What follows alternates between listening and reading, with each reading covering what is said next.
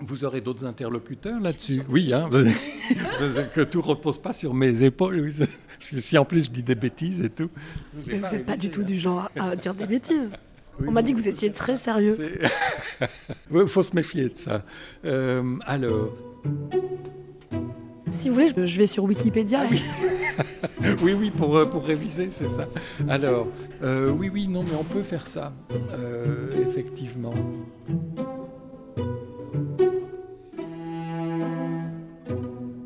Épisode 5 Reprendre les bases.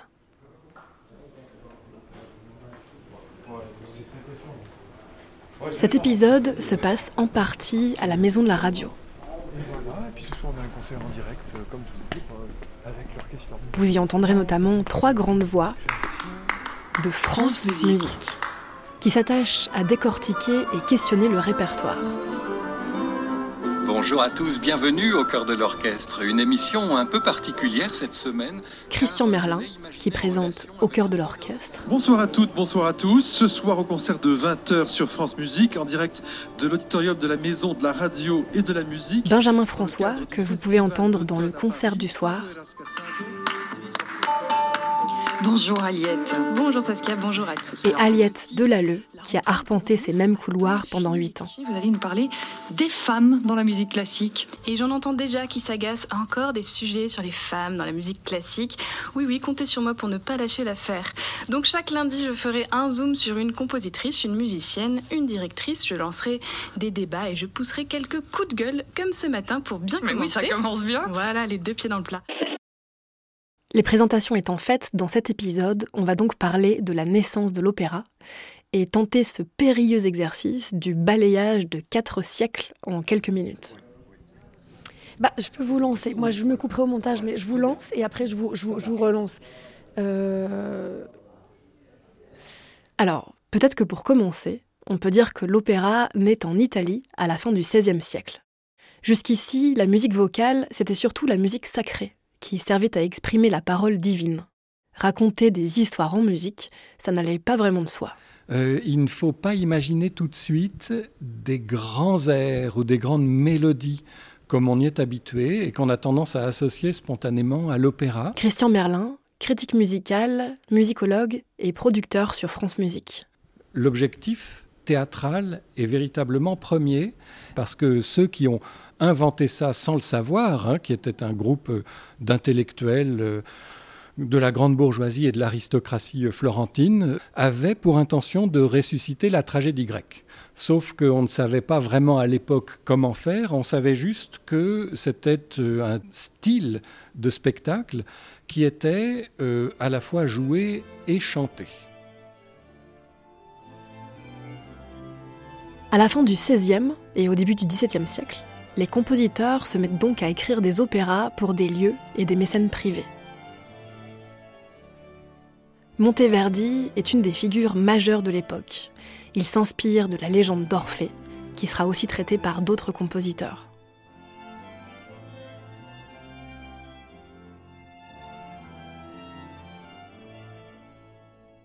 Et le grand chambardement, ça va être pour l'opéra au cours du XVIIe siècle, de passer de ce genre aristocratique fait pour quelques-uns à un genre fait pour quasiment tout le monde. Benjamin François, dramaturge à l'Opéra national de Montpellier et producteur sur France Musique. Puisque à Venise, à la faveur des opéras donnés pendant la saison de carnaval qui durait euh, plusieurs mois, l'opéra va devenir payant. Les premiers théâtres publics ouvrent. L'opéra n'est plus seulement l'affaire de quelques aristocrates dans des salons. La forme évolue déjà vers un orchestre plus fourni, et on va découvrir le bel canto, littéralement le beau chant en italien. Une façon d'écrire qui privilégie les voix, et qui va s'imposer à la fin du XVIIe et au XVIIIe siècle. Parallèlement, l'opéra italien s'exporte partout en Europe. Autant au XVIIe, l'opéra est encore très protéiforme, autant on ressent progressivement le besoin de le codifier, euh, avec notamment ce que sera au XVIIIe siècle l'opéra seria, euh, c'est-à-dire sérieux, euh, en général des sujets tragiques, euh, le plus souvent mythologiques euh, ou historiques, mais en tout cas mettant en scène de grands personnages qui sont soit des dieux, euh, soit des généraux ou des empereurs ou des rois. Le champion de ce genre-là, ça a été Handel. Dans un opéra seria baroque, il y a beaucoup de vocalises. Parfois, ça donne l'impression d'être artificiel, mais les vocalises ont une fonction. Elles peuvent par exemple traduire une colère ou un élan amoureux. C'est le modèle de l'opéra baroque tel qu'on l'a vécu dans tout le XVIIe, tout le XVIIIe. Mais ça reste néanmoins un genre très codifié euh, par le type d'histoire, le type de personnage et le type d'écriture. Pour vous résumer, on passe d'un genre aristocratique à un genre populaire on passe d'un genre où c'est le mécène qui paye à un genre où c'est le spectateur qui paye sa place, avec des impresarios, avec un vedettariat euh, pour les chanteurs qui est exceptionnel. Les chanteurs sont des demi-dieux et le compositeur est à au service des chanteurs.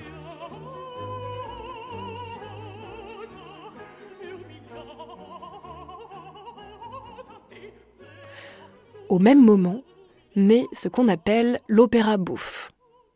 Des sujets plus légers qui se déroulent dans des classes sociales populaires. Vous ne pouvez avoir un opéra bouffe que si vous concédez au peuple de pouvoir arriver sur scène et de pouvoir avoir des scènes de ménage, des choses qui font rire. Et ce genre va finalement contaminer presque l'opéra seria, si bien que à la fin du XVIIIe siècle, quand arrive le grand génie Mozart, à ce moment-là, on a la synthèse de tout. Mozart reprend à son compte les apports de l'opéra seria et de l'opéra buffa. Dans Les Noces de Figaro, par exemple, il met en scène un couple de valets, et il réunit le savant et le populaire dans un même mouvement.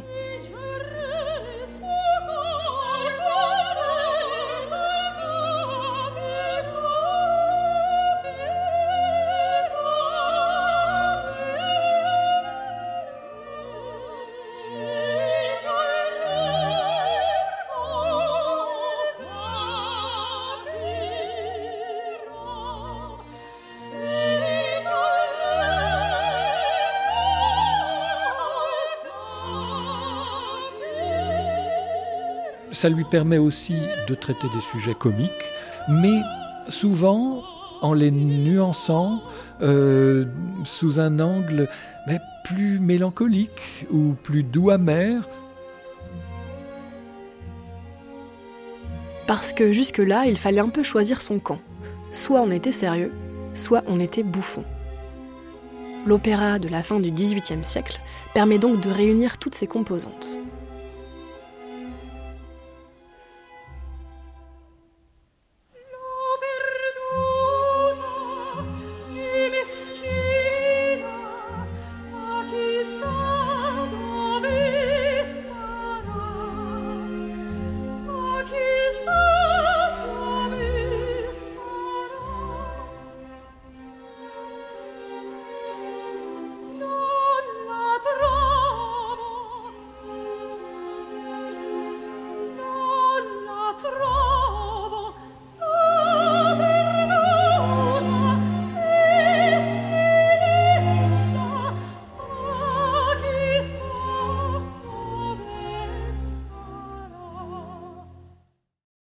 Ça, c'est pour euh, l'opéra bouffe qui continue gentiment au XVIIIe siècle et qui va aussi avoir un avatar au XIXe, puisque l'opéra comique garde évidemment ce côté un peu populaire.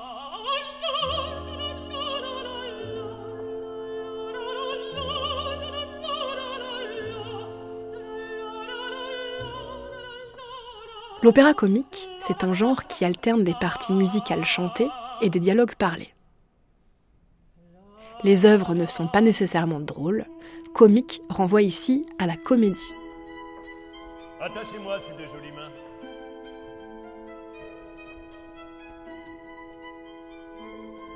C'est dommage, vraiment. Car elle est gentille. Si gentil que vous soyez, vous n'en irez pas moins faire un tour à la prison. Et avec parfois des règlements et des codifications extrêmement sévère, mais y compris, euh, je veux dire, législatif. C'est-à-dire que, par exemple, à l'Opéra Comique à Paris, euh, il est interdit, euh, par décret, de jouer des ouvrages entièrement chantés. Il faut qu'il y ait des dialogues. De même que l'Opéra de Paris a l'interdiction de parler.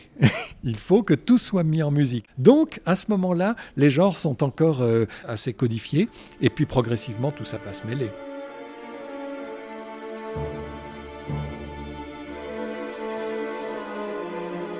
L'opéra comique, c'est aussi un lieu, à Paris, dans lequel la bonne société vient faire des affaires et des rencontres.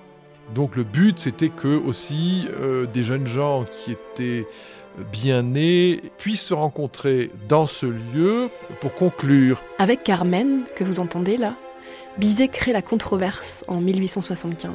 Son opéra est jugé immoral. C'est qu'on a une femme totalement libre, alors ça peut effectivement porter à penser que on peut avoir un autre modèle de vie que celui d'une femme mariée. Voilà. La première est un four, alors qu'aujourd'hui c'est l'opéra français le plus joué au monde. Mais bon, là on est déjà à la fin du 19e siècle. On est allé un peu vite en besogne. On va revenir au début du siècle si vous voulez bien.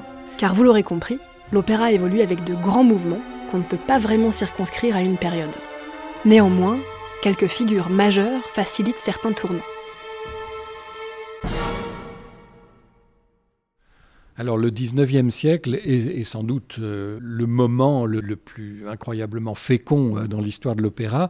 En tout cas, euh, c'est le siècle qui a fourni le plus d'œuvres qui sont restées au répertoire. Des œuvres considérées par les amateurs d'opéra comme des chefs-d'œuvre incontournables.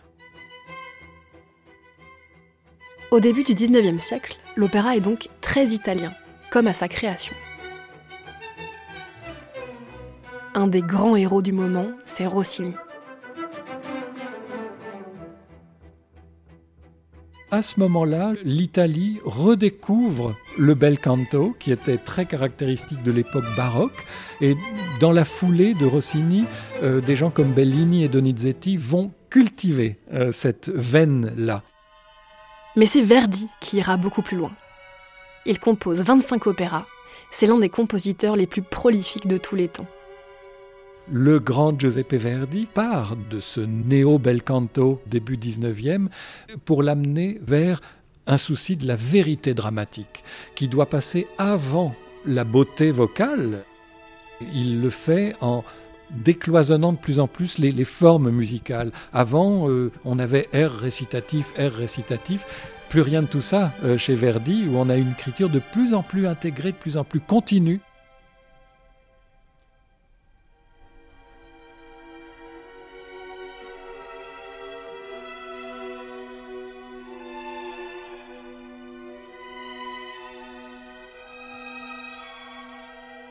Au même moment, en France, l'opéra comique connaît toujours un grand succès. Et parallèlement, se développe aussi ce qu'on appelle le grand opéra. Le grand opéra historique ou le grand opéra à la française, on l'appelle, euh, qui là encore réclame certains passages obligés. Un grand opéra doit forcément comporter cinq actes, avec des décors fastueux, de grands effets, qui se complexifient au gré des évolutions techniques, avec l'éclairage au gaz puis à l'électricité il faut aussi un ballet et un grand orchestre. Évidemment aussi, on n'a pas parlé du chœur, qui est très important et qui commente l'action, qui intervient, qui joue des rôles de foule.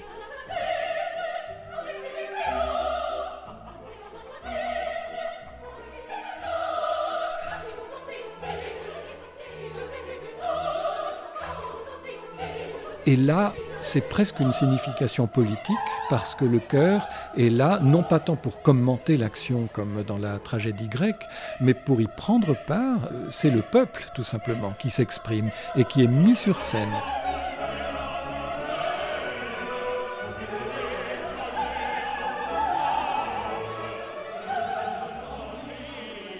Le grand compositeur représentatif de ce genre, c'est Meyerbeer. Meyerbeer est berlinois, mais il se forme à l'opéra en Italie et s'installe ensuite à Paris. Et sa musique, c'est ça, une sorte de synthèse de trois styles.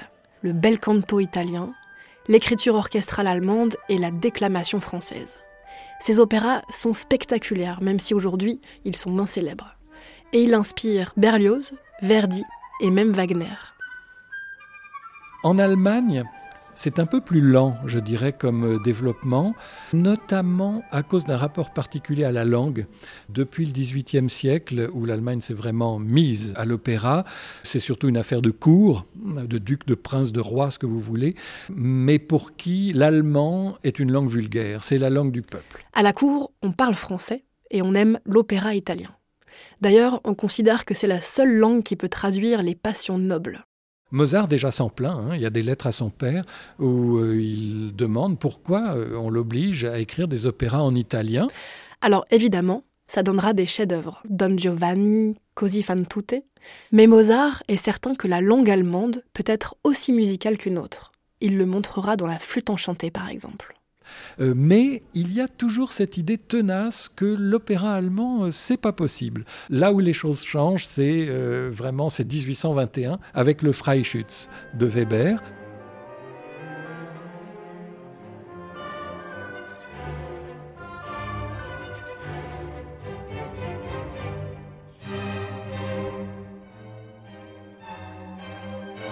Le Freischütz de Weber, c'est un tournant dans l'histoire de l'art lyrique.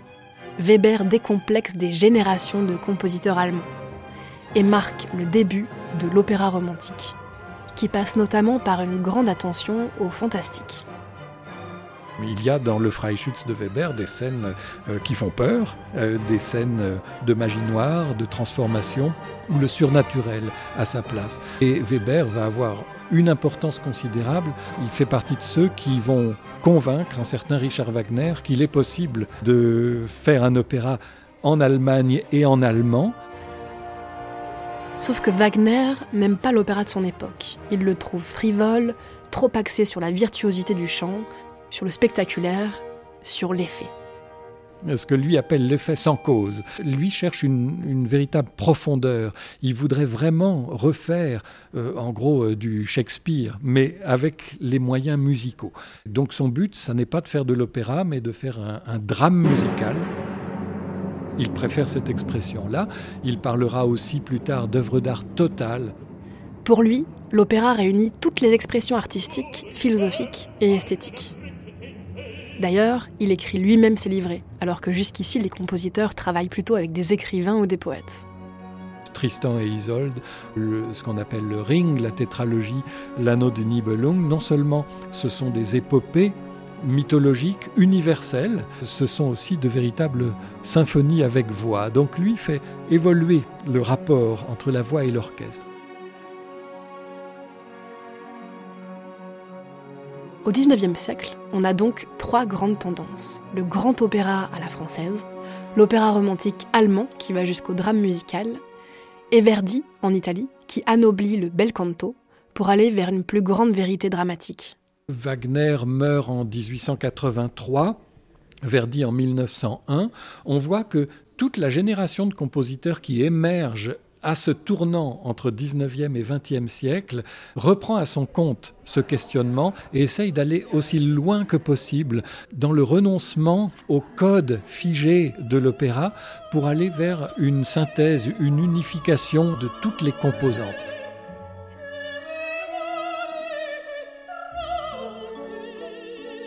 En Italie, par exemple, il y a Puccini, avec des opéras comme La Bohème ou Tosca, des pièces de théâtre mises en musique. En Allemagne, Richard Strauss, lui, présente des opéras radicaux qui vont aller progressivement vers ce qu'il appelle la conversation en musique.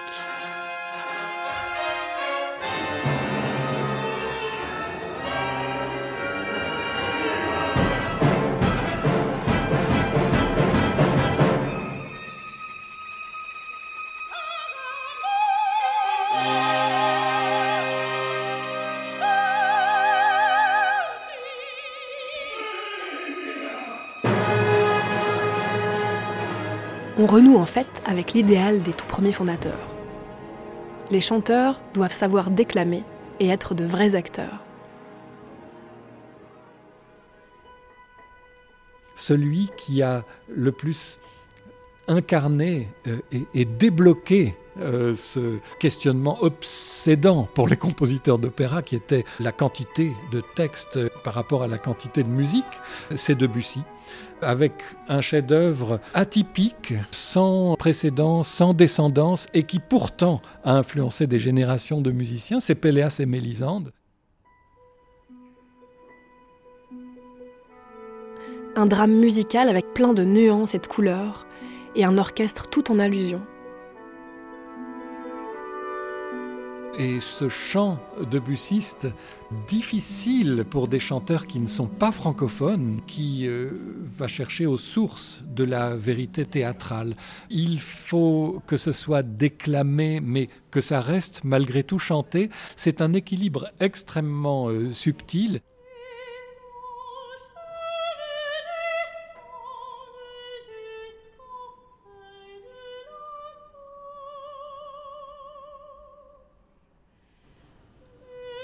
Disons que chacun à leur manière, euh, Strauss, Puccini et par-dessus tout euh, le Péléas et Mélisande de Debussy, ont permis à l'opéra d'entrer dans le XXe siècle et de rester un genre moderne et pas seulement un genre tourné vers le passé.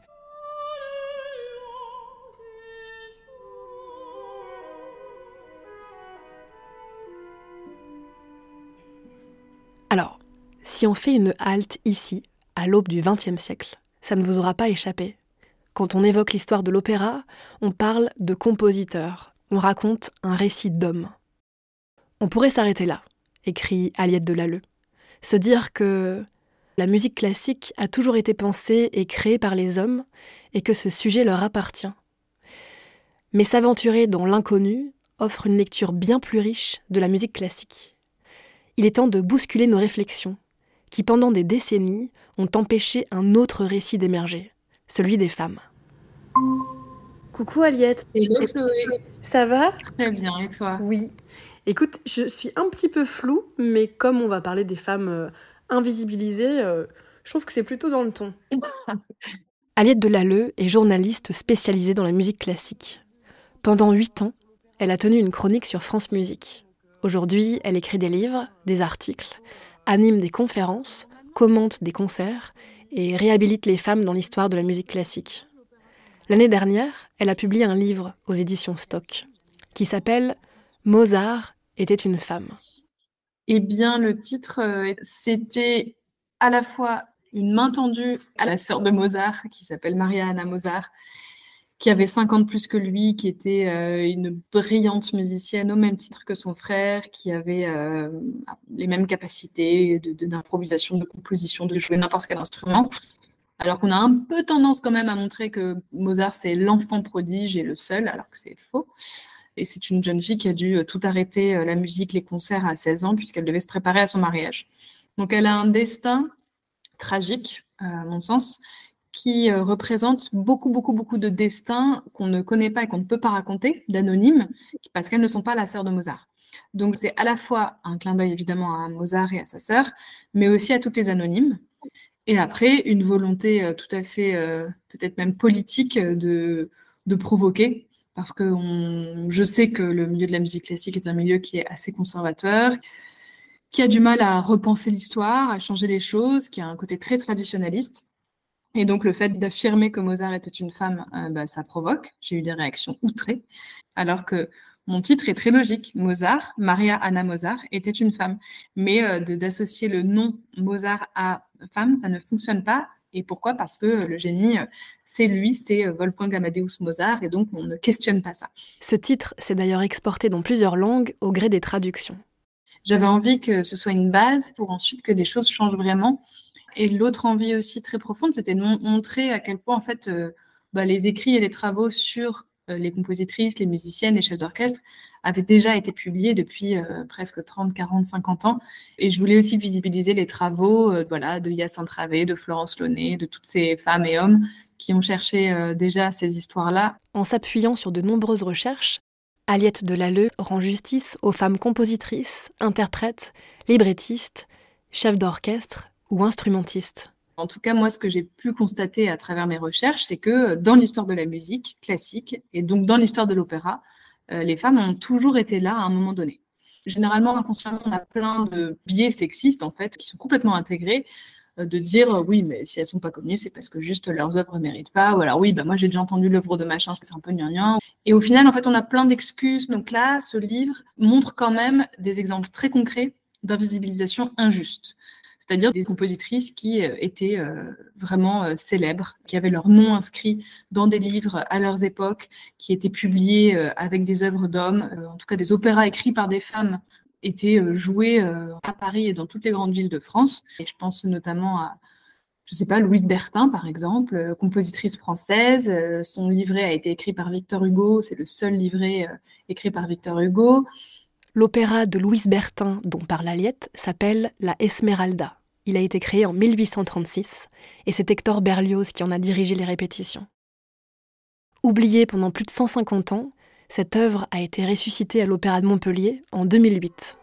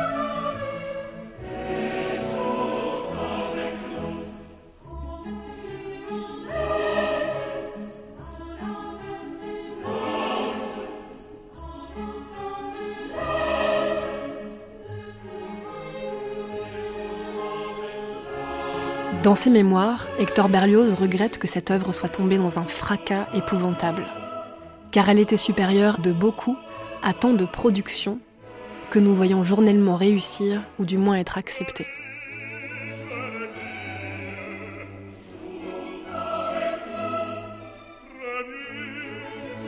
Pour Victor Hugo, on ne pardonna pas à Louise Bertin d'être une femme. Moi, je me réjouirais du jour où on pourra euh, aller voir dans les programmations des maisons d'opéra et qu'il y aura des, opéras euh, de compositeurs mis en scène par des femmes, des opéras de femmes mis en scène par des hommes, et que tout ça soit un peu plus mélangé et qu'on ait un peu plus de visibilité sur, euh, sur la création au féminin, et pas que l'interprétation.